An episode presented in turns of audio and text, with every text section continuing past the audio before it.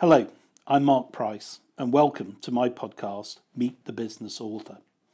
Having been the boss of Waitrose for many years and working within the John Lewis Partnership, I became interested in the way that businesses and individuals work, particularly how being happy at work can not only transform an individual's life, but how it can transform an organisation. I'm building a platform at Engaging.works with the world's biggest business library, where anyone can come and search for information and guidance on their working life. In this series, I'll be speaking with a number of prominent business authors whose books are available to buy on the Business Library. I'll be speaking to them about their book, what lessons we can take from them, and what they think about the future of working life and business.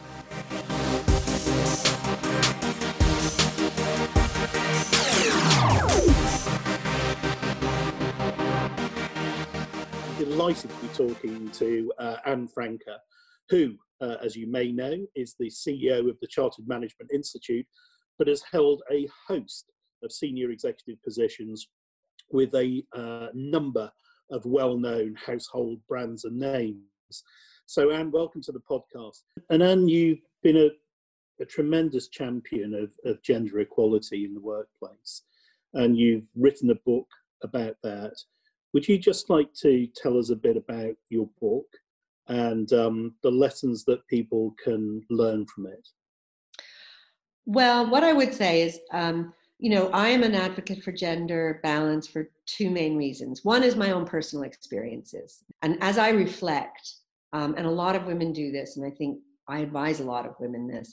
When I was in the throes of that first early move to the States after that series of corporate jobs that did not end well, I blamed myself.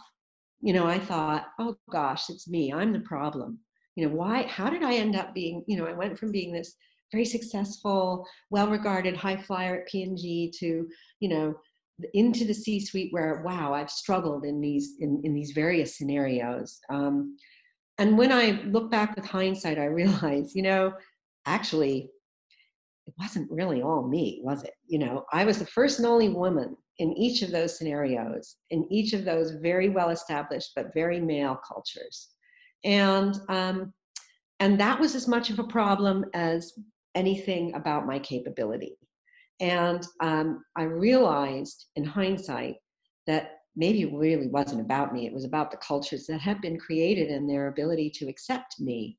Um, and, and accept indeed any, uh, you know, a female um, presence, bearing in mind that was um, uh, a long time ago, so 15, 20 years ago, and things have moved on.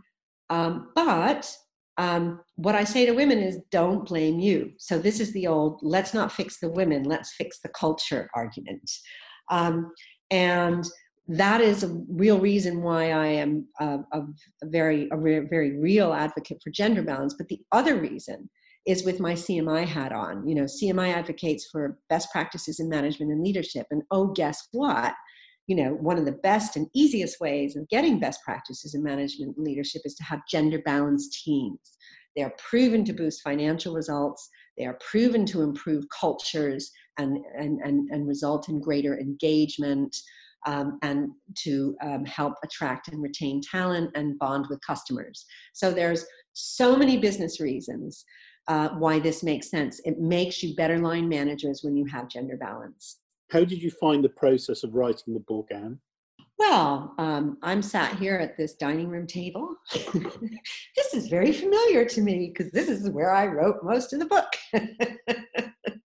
um, yeah, so you you have to plan and be disciplined. Um, you know, you you uh, that's what I would do. I wrote it while I was still CEO of CMI, so lots of weekends, lots of nights you know, lots of Saturdays uh, sitting down here at 10 o'clock saying, right, 5,000 words today. And, you know, getting up at five o'clock saying, oh, I've done it.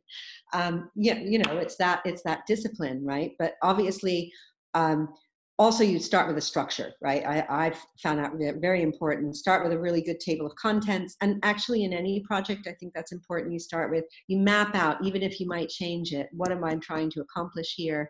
What are my main themes how am i going to organize myself and um, and then you plan it you know out in time in time chunks you give yourself time in the week to to get that done did you enjoy writing It's, you know, I have a mixed relationship with it. I do like writing. All those years ago, I went to Columbia Journalism School as well as getting my MBA. So there's always been a writer in me somewhere. Um, but I, I, have a, I have a kind of a love hate relationship with it. Um, you know, there are days when I'll be full flow thinking, oh, I can't wait to get this story out. And then there will be days when I'm thinking, oh, I really just don't want to do this. And I waste time and I phone a friend and complain to them.